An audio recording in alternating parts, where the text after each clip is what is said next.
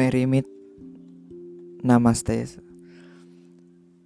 Selamat datang kembali di Biara Niskala Podcast. Topik hari ini kita akan membahas tentang tujuh cakra manusia dan korespondensinya. Seperti halnya tubuh fisik manusia yang memiliki organ-organ yang sudah kita kenal pada umumnya, tubuh spiritual manusia juga memiliki organ yang disebut cakra. Cakra dalam bahasa Sanskerta secara harfiah berarti lingkaran.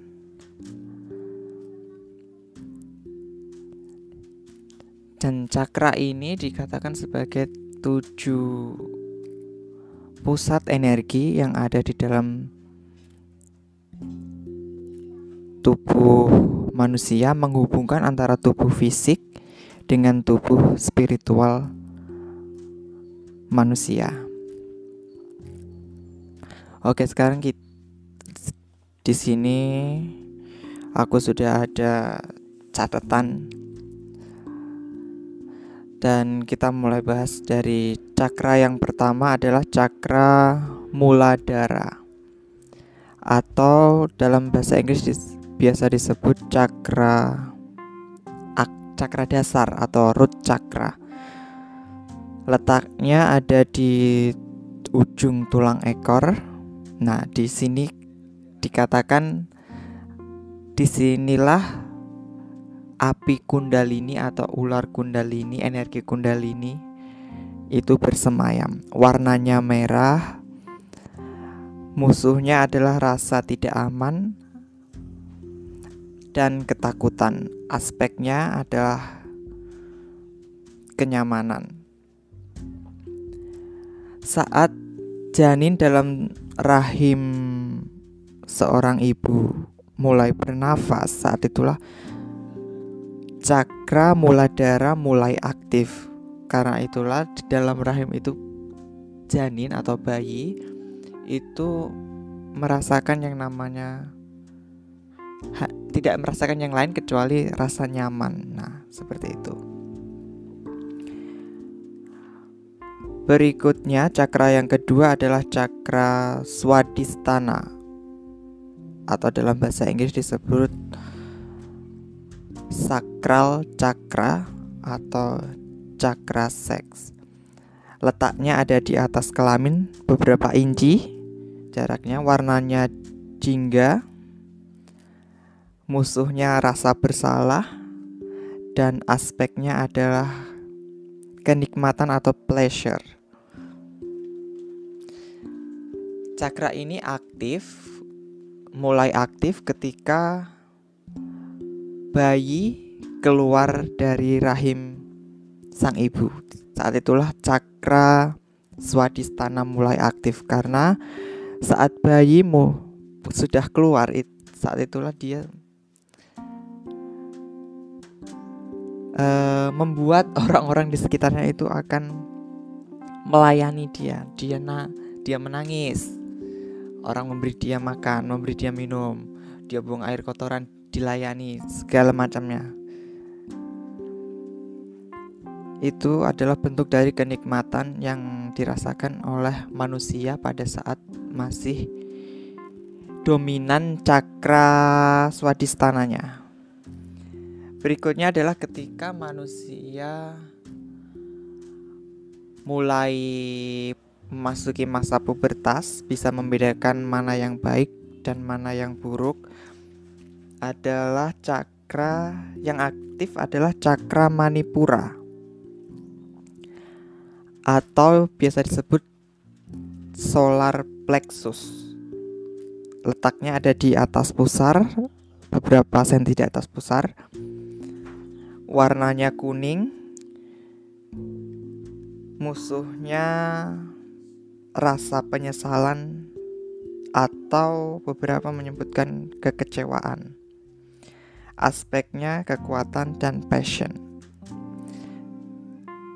Ini adalah cakra yang paling umum dimiliki atau aktif pada orang-orang pada umumnya. Karena cakra ini berkaitan dengan eh, keinginan-keinginan untuk memiliki sesuatu, keinginan untuk mencapai sesuatu,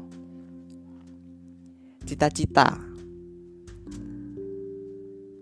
ambisi, semacam itu. Karena pada saat manusia sudah bisa membedakan mana yang baik dan mana yang buruk, mereka juga bisa mulai memiliki keinginan-keinginan untuk diwujudkan, memiliki cita-cita, memiliki ambisi.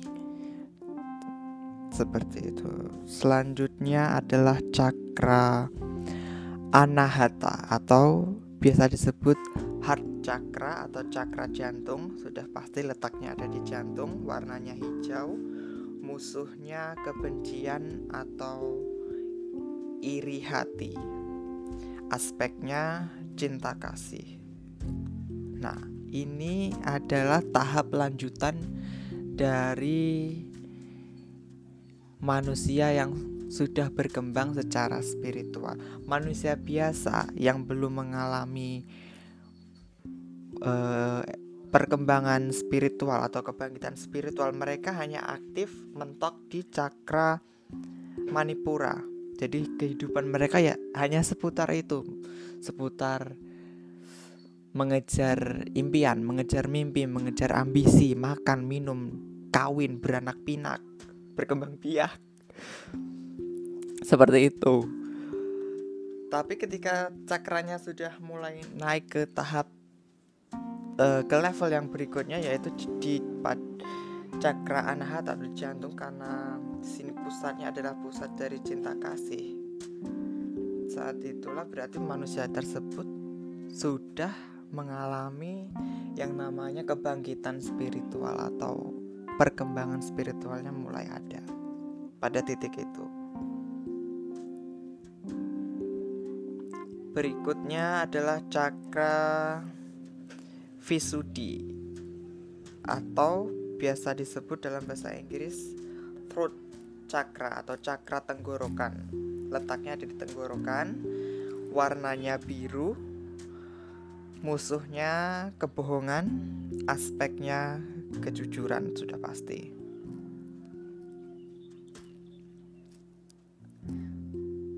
Uh, ini sudah tahap lanjut lagi dari uh, manusia yang sudah mengalami perkembangan spiritualnya dari cakra anahata menuju cakra Visuddhi itu perkembangannya tidak pendek ya waktunya tidak sebentar butuh waktu yang panjang.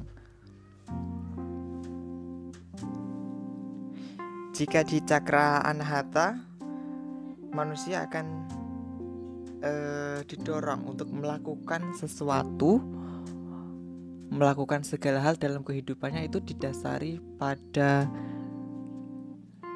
cinta kasih pelayanan kepada sesama bukan lagi pelayanan kepada diri sendiri.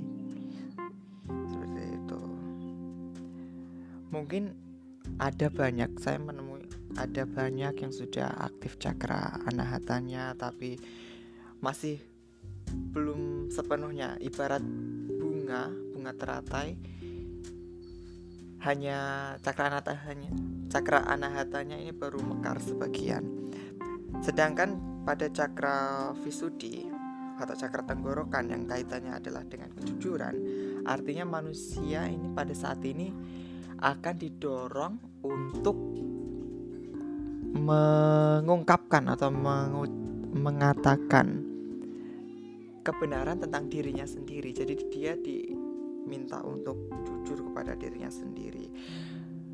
Mengakui apa kelemahannya, mengakui perasaan apa yang ada dalam dirinya, mengakui apa yang ada dalam pikirannya, mengucapkan kebenaran. Kalau iya ya bilang iya, kalau ya tidak ya bilang Berikutnya adalah cakra ini nih. Ini yang paling favorit pal paling ngetren di kalangan masyarakat. Namanya cakra ajna alias mata ketiga atau third eye chakra. Letaknya ada di antara dua alis di kening, warnanya nila atau indigo. Musuhnya ilusi atau kebohongan. Aspeknya adalah spiritualitas. Nah, ini yang sering disalahartikan oleh masyarakat terutama orang-orang awam yang non spiritual mereka menganggap bahwa orang yang cakra mata ketiganya terbuka selalu saja dikaitkan dengan hal-hal yang berbau hantu, supranatural. Melihat sesuatu yang tidak kasat mata atau melihat makhluk halus. Menerawang masa depan, menerawang masa lalu, hal semacam itu bla bla bla bla. Tapi sebenarnya jika cakra ajna atau mata ketiga itu terbuka, seseorang tidak hanya bisa melihat hal-hal yang sudah saya sebutkan di awal tadi, tapi mereka juga bisa mengakses pengetahuan yang lebih tinggi dari pengetahuan yang dapat mereka akses dengan mata biasa. Seperti itu. Selain itu juga ada ini ada kata-kata yang muncul pernah muncul dalam benak saya. Dikatakan bahwa manusia diberikan tiga mata dua untuk melihat satu untuk memahami.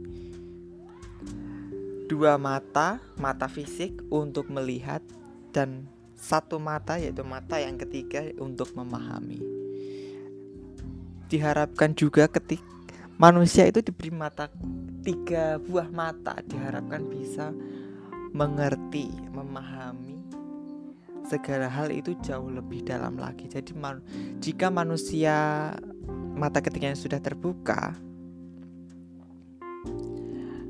besar kemungkinan mereka tidak akan memiliki yang namanya pikiran sempit atau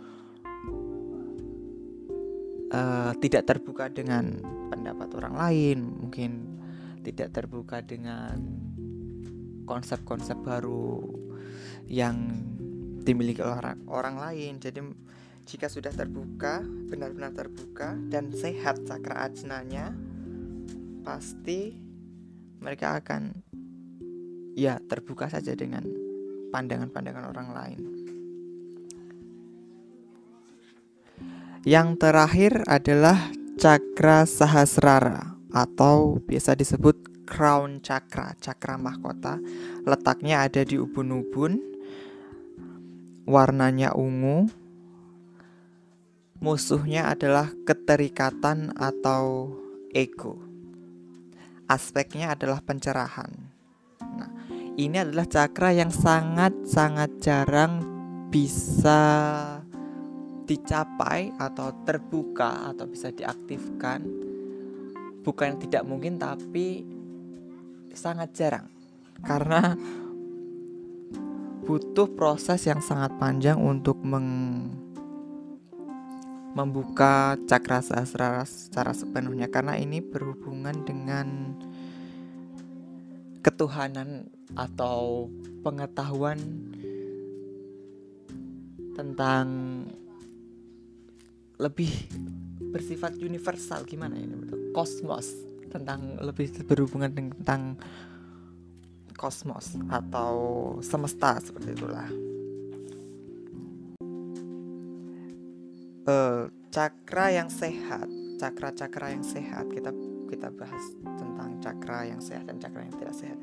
Jika cakra sehat maka seseorang itu juga akan sehat secara spiritual, mental, emosional, dan fisik juga. Karena secara tidak langsung, cakra ini juga mempengaruhi fisik, mental, emosional, dan spiritual tentunya. Kita ambil contoh cakra manipura. Nah, ini ini kasus saya pribadi, pengalaman pribadi saya. Kalau cakra manipura saya tidak sehat, biasanya akan berpengaruh ke fisik saya. Entah itu jadi susah buang air besar, jadi sering kembung, jadi mah kambuh, semacam itu. Dan juga eh, sakit di bagian pinggang, sekitar pinggang. Nah, biasanya kalau penyebabnya ini, penyebab kenapa cakra manipura tidak sehat adalah eh, tadi musuhnya adalah penyesalan atau kekecewaan dan satu lagi ras anxiety atau kecemasan yang berlebih itu juga menyebabkan cakra manipura menjadi kasarnya tercemar ya. Jika cakra itu diibaratkan sebuah kolam, jadi jika dia tercemar oleh lumut atau ganggang, kita tidak bisa uh, aliran energi dari cakra tersebut tidak bisa lancar. Jadi makanya menyebabkan uh, bisa berefek pada kesehatan fisik dan emosional juga tentunya. Contoh lain kita uh, cakra mana ya? cakra anahata Nah, cakra anahata ini berkaitan dengan kebencian atau iri hati. Ini yang rasa kebencian dan iri hati inilah yang mengotori atau mencemari cakra anahata. Jika sudah tercemar dan kita tidak secara berkala membersihkan cakra anahata, ini juga berpotensi menyebabkan kita mengalami penyakit di bagian sekitar dada terutama jantung, pernafasan itu yang paling akan paling berpengaruh ke kesehatan bagian jantung dan pernapasan. Nah, bagaimana caranya membersihkan atau menyembuhkan cakra yang sakit, membersihkan cakra yang kotor. Caranya ada bisa beberapa cara, bisa dengan meditasi, bisa dengan terapi warna. Nah, kita bahas yang pertama dulu meditasi. Meditasi kita bisa pakai meditasi yang kita fokuskan pada satu cakra saja yang ingin diperbaiki atau disembuhkan atau dibersihkan. Semisal kita ada masalah di cakra manipura ya kita fokus meditasi di cakra manipura. Bisa dengan mantra bisa hanya dengan pernapasan biasa bisa dengan visualisasi. Biasanya kalau saya pribadi kita ambil contoh ya membersihkan cakra manipura. Bisa dengan mantra bisa dengan visualisasi. Kita ambil yang visualisasi saja tan yang tanpa mantra. Kita bisa memvisualkan cahaya warna kuning pada bagian pusar kita atau di atas pusar sedikit. Di situ bagian solar plexus kita bisa membayangkan cahaya kuning di situ lalu kita tarik nafas dari hidung dan membayangkan membuang nafas melalui cakra manipura kita. Tentunya harus disertai dengan afirmasi atau kata-kata yang diulang-ulang atau intensi, niat. Nah, seperti itu. Yang kedua adalah dengan metode terapi warna. Apa itu terapi warna? Yaitu dengan Misal terapi warna kita ambil contoh lagi kita ingin me, membersihkan atau mengu, me, mengaktifkan atau mengoptimalkan cakra manipura kita yang lemah kita bisa melakukan terapi warna yaitu dengan misalnya mak makan makanan yang warnanya sesuai dengan cakra manipura. Karena warna warna cakra manipura ini adalah kuning nah kita berarti harus memakan makanan yang warna kuning.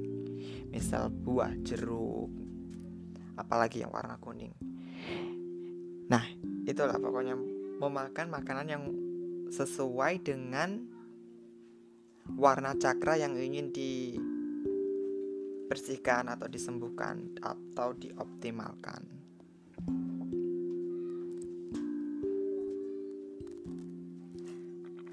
Nah, itu tadi tentang tujuh cakra dan korespondensinya.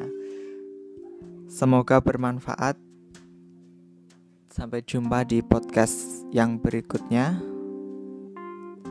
Merry meet, Merry part again. Namaste.